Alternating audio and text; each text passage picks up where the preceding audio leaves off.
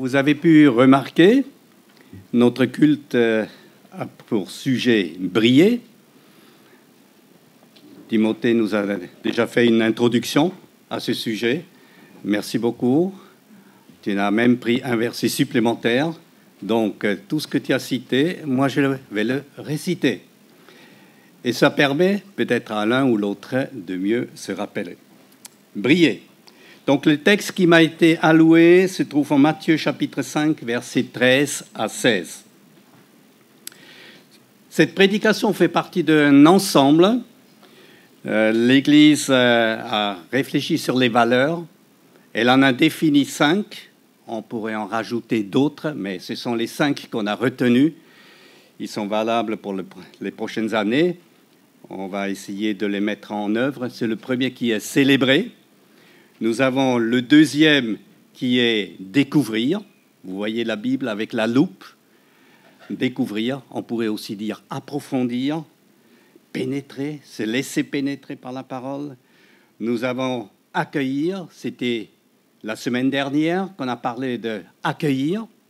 Et euh, Didier, qui a prêché à ce sujet, nous a bien dit venez comme vous êtes. Le prochain point nous dit briller, ça veut dire venez comme vous êtes, mais ne restez pas ainsi. Soyez transformés, brillez. Et le dernier point, qui sera traité dans une semaine, ça sera grandir. Cinq valeurs à réaliser individuellement et en Église. Je vous lis le texte. Matthieu chapitre 5, verset 13 à 16. Le S21, ça vous donne la traduction second 21, juste pour que vous soyez informés. Vous êtes le sel de la terre. Mais si le sel perd sa, sa saveur, avec quoi la lui rendra-t-on? Il ne sert plus à être qu'à jeter dehors et piétiner par les hommes. Vous êtes la lumière du monde. Une ville située sur une montagne ne peut pas être cachée. Et on n'allume pas non plus une lampe pour la mettre sous un seau, mais on la met sur son support et elle éclaire tous ceux qui sont dans la maison. Que de la même manière, votre lumière brille devant les hommes, afin qu'ils voient votre belle manière d'agir et qu'ainsi il célèbre la gloire de votre Père céleste. Vous vous êtes rendu compte, il y a quand même quelque chose qui n'a rien à faire avec prier, mais le texte m'a été alloué, donc on parle aussi du sel. Vous êtes le sel de la terre, mais si le sel perd sa saveur, avec quoi la lui rendra-t-on? Il ne sert plus qu'à être jeté dehors, piétiné par les hommes vous avez deux images. Vous avez le rivage de la mer morte, c'est cette fameuse euh, mer où vous jetez dans l'eau et vous n'arrivez pas à couler. Et vous avez sur le bord de, cette mer les cristaux de sel qui se forment, puisque c'est tellement concentré que vous avez vraiment de formations intéressantes tout le long de la côte. C'est impressionnant. Le sel, donc, un élément important, facile à trouver en Israël. Du temps de Jésus, il fallait aller à la mer morte ou se le procurer par les caravanes qui apportaient cela à Jérusalem et dans les autres villes. Le sel. On en utilise dans la cuisine, les uns un petit peu moins, les autres un petit peu plus. J'aime bien faire du pain J'en ai fait pour les scouts. On a fait ensuite du pain de serpent, mais j'avais oublié le sel. Franchement, ça a perdu toute la joie de, manger ce pain. On l'a mangé sans plaisir. Et même, on en a jeté pas mal. Le sel est franchement hyper important. Mais ensuite, je on peut se demander dans ce texte si le sel perd sa saveur. Est-ce que ça vous est déjà arrivé chez vous, à la maison, que le sel a perdu sa saveur? Franchement, même si le sel a été un bloc ferme, puisqu'il a pris de l'eau, l'humidité, ce sel n'a jamais perdu son goût particulier. Donc j'ai cherché sur Internet, est-ce possible que le sel peut perdre sa saveur? Non, ce n'est pas possible. La seule chose que l'on peut faire, on peut le mélanger à d'autres choses et ainsi le sel n'a plus sa saveur. Et à ce niveau-là, donc ce texte est franchement un défi pour nous. Si je veux être sel, un sel avec toute sa saveur, il faut que je sois pur, que je ne sois pas mélangé à d'autres choses. Et quelque part, ça nous renvoie à un autre texte dans les évangiles, ce texte qui nous dit, on ne peut pas servir deux maîtres. Nous sommes les sujets de notre roi, Jésus-Christ, et Jésus-Christ est le seul maître. Donc voyez, ce texte, il nous interpelle et il nous montre bien, vous ne devez pas une démarche où vous allez à gauche et à droite, où vous essayez de faire le grand écart, marcher à gauche et à droite en même temps, ça ne marche pas.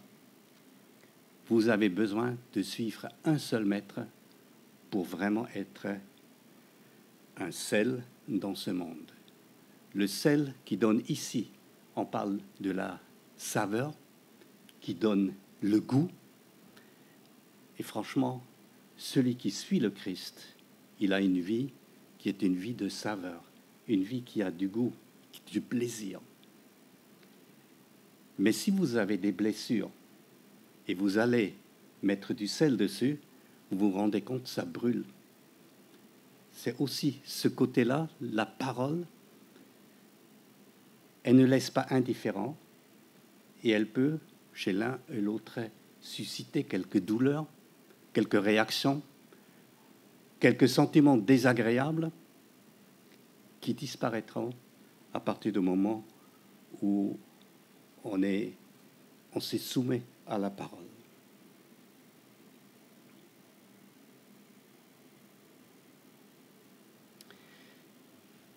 La lumière. Il y a des lumières qui sont très, très, très, très variées. Je vous montre quelques images. Franchement, c'est une lumière que je déteste. Dernièrement, elle a flashé deux fois. Deux fois, j'ai eu les battements du cœur. Et je me suis dit, ben, zut, zut, zut, je croyais rouler à la bonne vitesse. J'ai encore une vieille voiture qui n'a pas un réglage de vitesse, donc euh, je dois toujours avoir un œil sur le compteur. Stressé, j'ai, Dieu merci, pas reçu de amende, donc euh, apparemment c'était une erreur. Mais qu'est-ce que cette lumière-là Je la déteste. Elle est franchement pas agréable. Pourtant, nous en avons besoin pour respecter les vitesses, apparemment. Une autre lumière, c'est une lumière qui se concentre la lumière sur un petit faisceau qui est visé sur mon, ma bouche, où le dentiste essaye de soigner mes dents. À la fois, j'apprécie cette lumière, puisqu'elle me montre que je comprends soin de ma bouche, de mes dents, mais qu'est-ce que je déteste quand il met ces instruments dans ma bouche? Je dois garder ma bouche grande ouverte, et ça prend pas de fin. Franchement, on a des crampes. C'est donc une lumière que j'aime et que je déteste en même temps. Elle n'évoque pas que des bonnes choses. Cependant, un flambeau ou une torche, alors là, je suis ravi. Ça, c'est une lumière qui est agréable, ça me rappelle les promesses chez les scouts.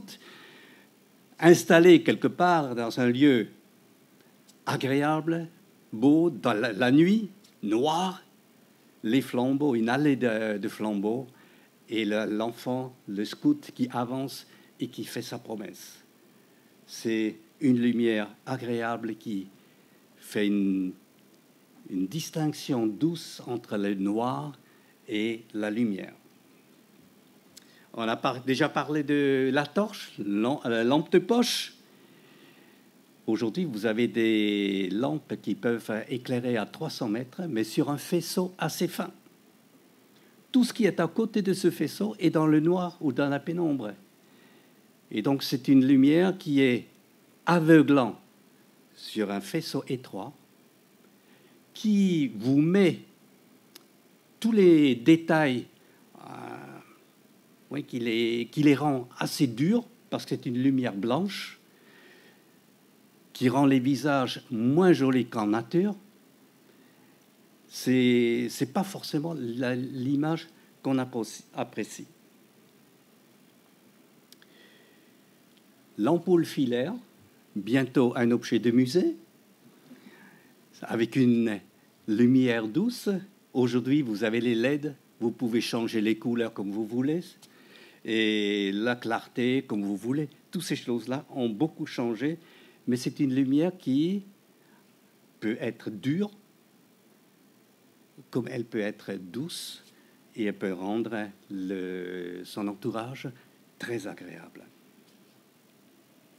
Le LED, spot donc focalisé sur un petit vaisseau, Dans l'exemple, avec plein de petits LED, il y en a un qui tombe en panne, et il y en a quand même encore d'autres qui continuent à éclairer. Il y a des lumières qui sont différentes. Certaines personnes, c'est certainement, on parle des picards, peu de soleil, alors on a au moins l'UV, on peut s'allonger là-dedans et donner l'impression de revenir euh, des plages ensoleillées, malgré notre Picardie. Quand je lève les yeux vers le ciel, je vois les étoiles en grand nombre, les galaxies, c'est franchement impressionnant. Ce sont des lumières puissantes, loin, loin, loin, et qui nous touchent jusqu'à la Terre. Ces lumières-là éclairent le ciel nocturne et les constellations nous permettent de nous orienter.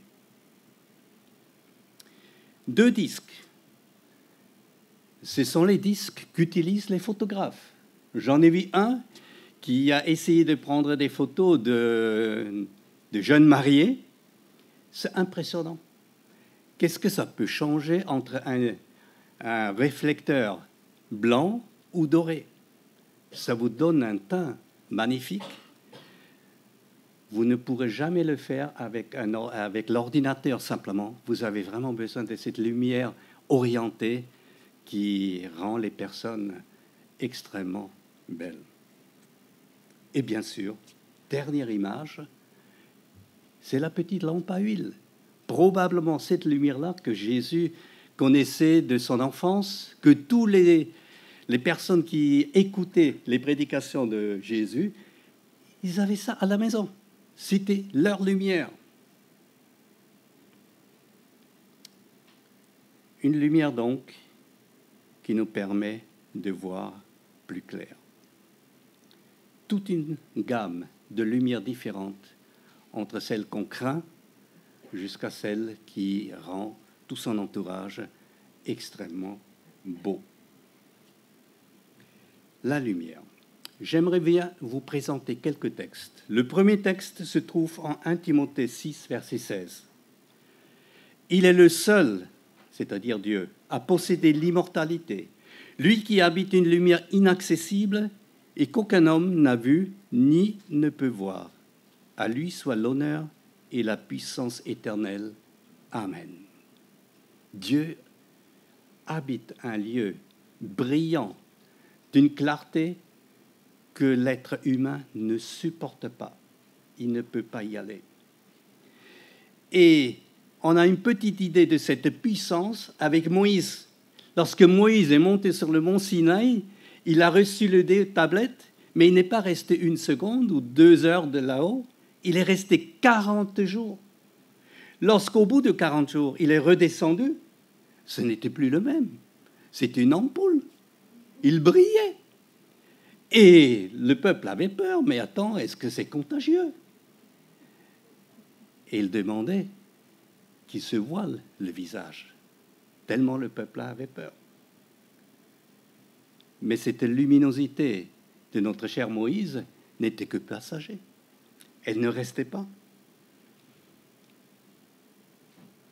Troisième passage. Quand vous ouvrez l'évangile de Jean, c'est le dernier des évangiles, le prologue, l'introduction, elle commence à parler. Au commencement, la parole existait déjà. La parole était avec Dieu et la parole était Dieu. Elle était au commencement avec Dieu. Tout a été fait par elle et rien de ce qui a été fait n'a été fait sans elle. En elle, il y avait la vie et cette vie était la lumière des êtres humains. Et ainsi de suite. Nous avons donc la parole au début, la parole qui est la vie, la vie est la lumière, parole, vie, lumière, et on parle d'une personne, Jésus-Christ. Cette lumière est venue dans le monde, le monde ne l'a pas acceptée en masse, mais tous ceux qui l'ont acceptée ont eu le privilège de devenir enfants de Dieu la lumière qui est pénétrée dans la personne, qui a donné la vie, qui l'a nourri de la parole. Cette parole créatrice. On va dans le texte de la transfiguration. De nouveau, une brillance passagère. Jésus se trouve sur la montagne, il parle avec Moïse et Élie, il devient clair, brillant comme le soleil. Ses vêtements sont blancs, plus blancs que tous les lessives peuvent le rendre nos tissus. Mais c'était quelque chose de passager. Ça n'a pas duré. Et le texte que Timothée avait déjà cité, plus le chapitre 9, verset 5, Jésus déclare lui-même, Je suis la lumière du monde. Sa déclaration. Je suis la lumière du monde. Et maintenant, allons vers notre texte. Vous êtes la lumière du monde. Une ville située sur une montagne ne, peut pas être cachée. Et on n'allume pas non plus une lampe pour la mettre sous un seau, mais on la met sur un support et elle éclaire tous ceux qui sont dans la maison que de la même manière votre lumière brille devant les hommes, afin qu'ils voient votre belle manière d'agir, et qu'ainsi ils célèbrent la gloire de votre Père céleste.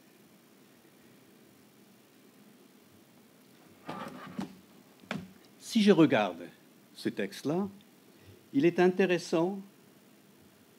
Oups là. Sorry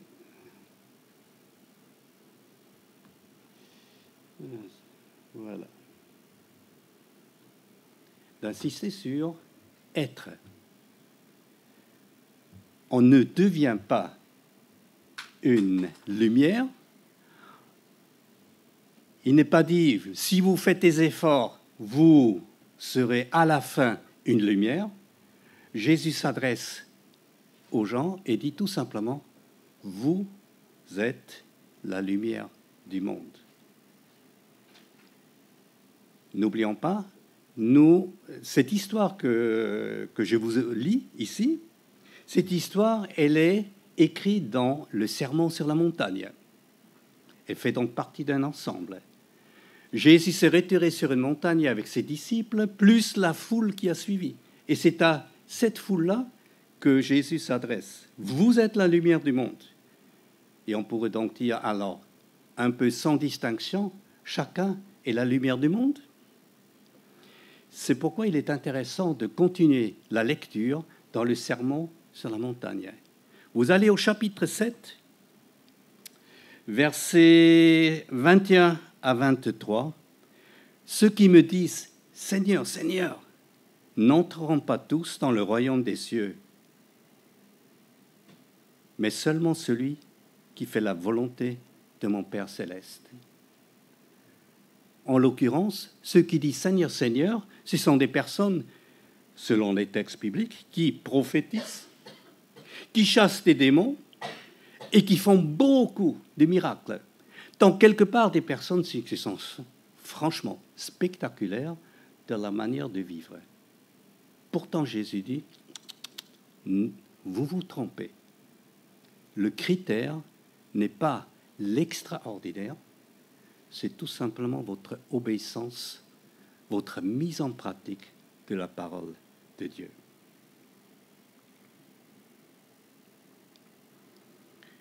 Nous avons encore deux choses à souligner. Nous avons donc la ville qui est située sur une montagne, et nous avons aussi la lampe que l'on met sur un support.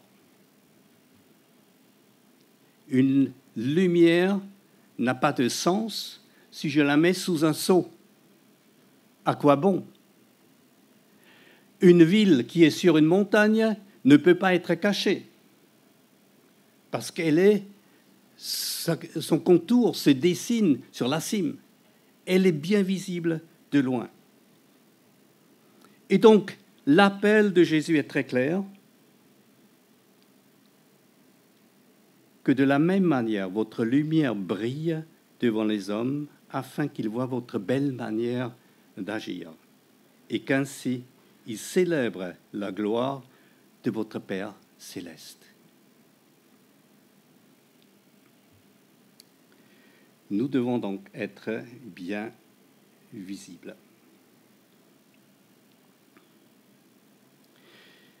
Ce qui, que Jésus donne en tant c'est votre belle manière d'agir qui doit être visible. C'est la traduction de la seconde 21.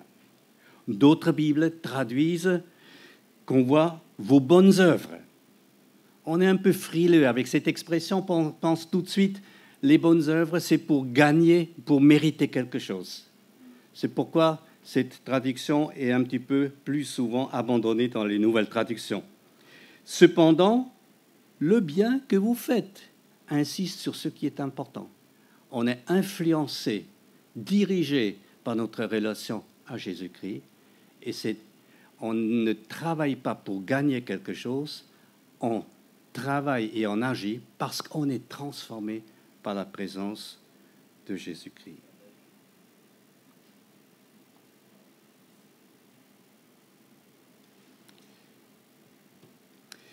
Le serment, le serment de la montagne. Que veut dire concrètement donc une belle manière d'agir? Jésus donne plein d'exemples dans son, dans son sur la montagne. Vous avez tout d'abord les béatitudes.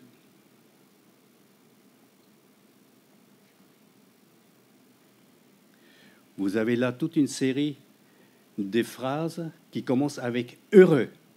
Heureux l'homme, heureux ceux qui reconnaissent leur pauvreté spirituelle, car le royaume des cieux leur appartient. Heureux ceux qui ont faim et soif de la justice ou heureux ceux qui sont persécutés pour la justice.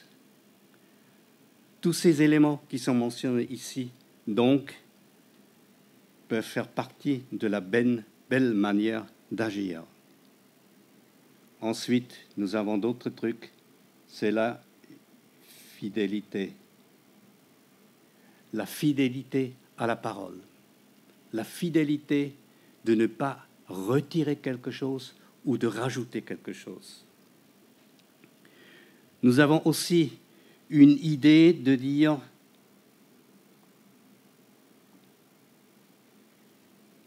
le péché n'est pas simplement ce que je fais dans mes actes, lorsque je vole par exemple, mais lorsque je convoite quelque chose dans mon fort intérieur, c'est comme si je l'avais déjà commis.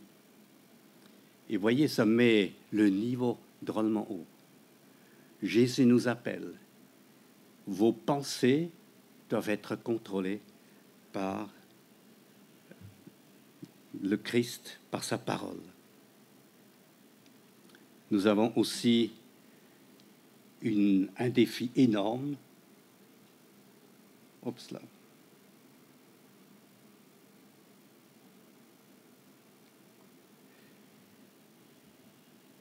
nous devons aimer nos ennemis. C'est quelque chose d'extrêmement difficile. Aimer vos ennemis. C'est peut-être facile de dire j'aime quelqu'un qui est de l'autre côté de la frontière. Mais si votre ennemi se trouve à votre lieu de travail, ce n'est plus évident du tout. Et nous sommes quand même appelés à l'aimer. Nous ne pouvons pas faire ça de nous-mêmes. C'est le Christ qui réalise cela dans notre cœur. Nous avons aussi quelque chose qui nous caractérise, caractérise c'est la prière.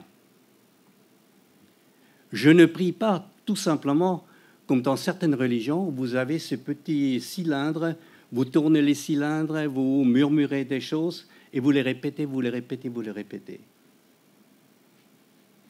Dans l'exemple que Jésus donne dans le Notre Père, on s'adresse à Dieu comme étant notre Père.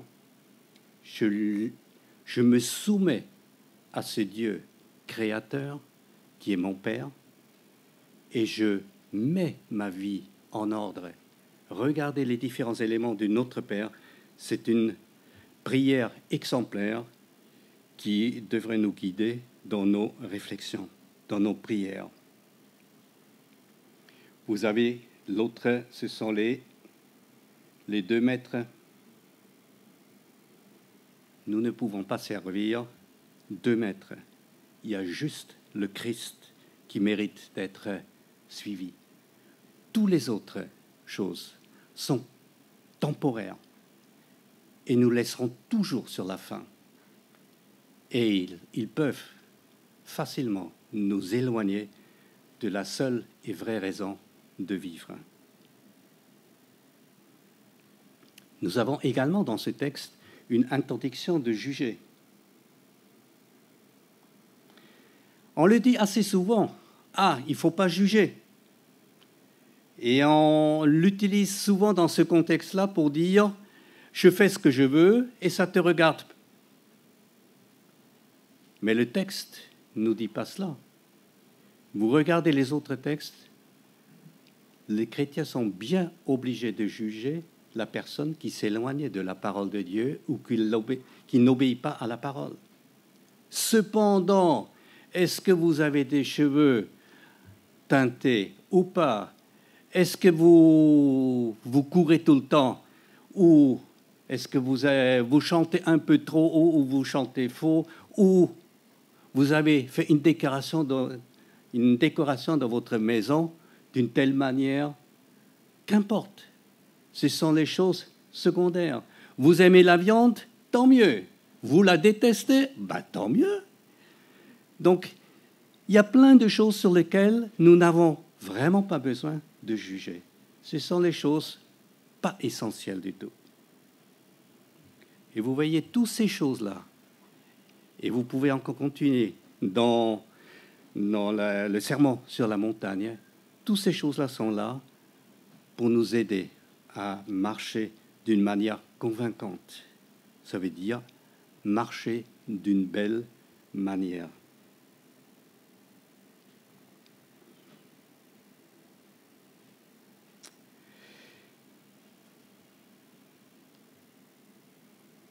Vers la fin de l'évangile selon Matthieu,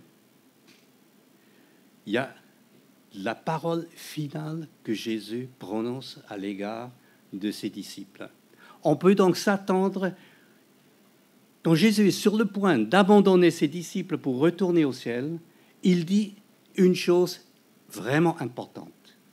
Et là, il dit, Jésus s'approcha d'eux et leur dit, Tout pouvoir m'a été donné dans les ciels et sur la terre. Allez donc, faites de toutes les nations des disciples.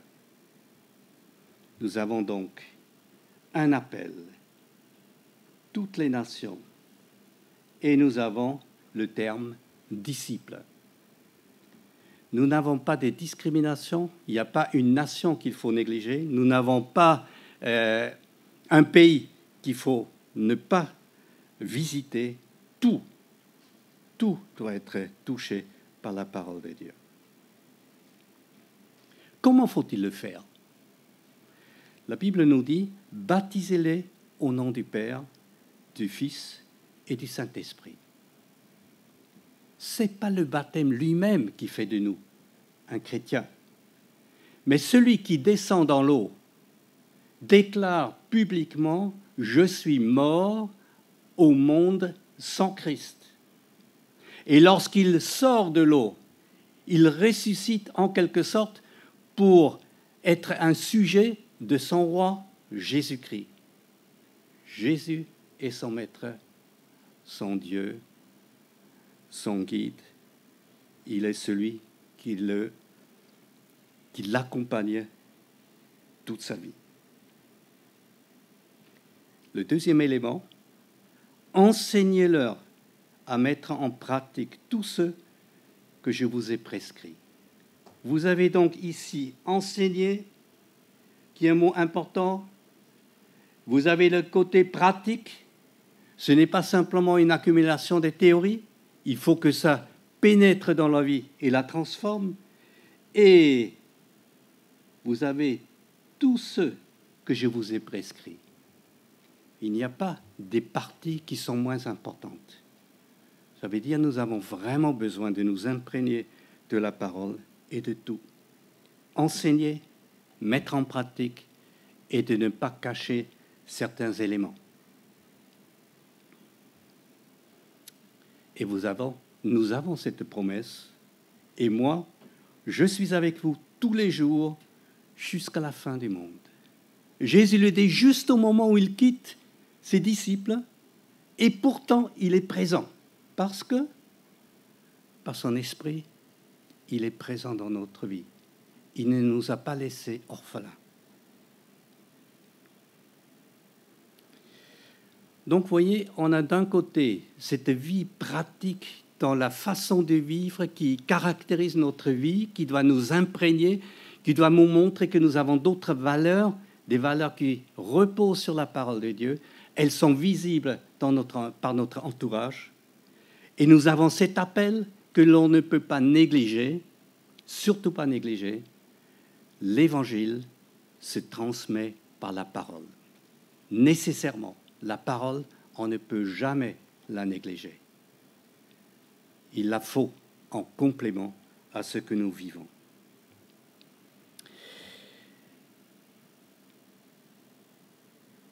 La semaine dernière, j'ai reçu en avant-première un livre intéressant. Il sera disponible à partir du 26 octobre dans votre librairie, où vous allez sur BLF Store et vous pouvez le commander ou vous le recevrez déjà avant. Vivre pour Jésus. Je trouve, je ne l'ai pas encore lu en entier, mais les quelques pages que j'ai lues, franchement, c'est un livre qui interpelle. Et justement, je le trouve, il, il colle parfaitement avec cette idée, nous sommes des chrétiens qui brillent. Et c'est donc un livre qui nous interpelle pour ne pas simplement être des chrétiens sur le papier, mais des chrétiens qui vivent.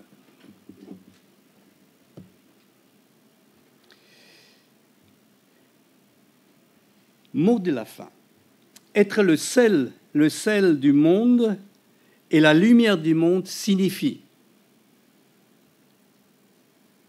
d'une part, appartenir à Jésus-Christ. Cela s'adresse très clairement à la personne qui appartient à Jésus-Christ. Réfléchissez à Matthieu chapitre 7, verset 21 et suivant. Vous avez cette interpellation où vous pouvez vraiment réfléchir. Suis-je véritablement un chrétien Deuxième point, vivre selon Jésus. Jésus nous a montré une façon de vivre. Le sermon sur la montagne nous interpelle. Le reste des évangiles, bien sûr, de même. Il y a donc toute une série de mises en pratique. Et nous avons un but, vivre pour Jésus. Ce n'est pas pour que je soit glorifié dans ce monde, mais pour que le Christ soit glorifié. Parce que les gens doivent nous regarder et pas dire oh, Martin, qu'est-ce qu'il est merveilleux, mais ils doivent dire Qu'est-ce que le Christ était capable de faire malgré Martin? Ça, c'est un témoignage bien différent.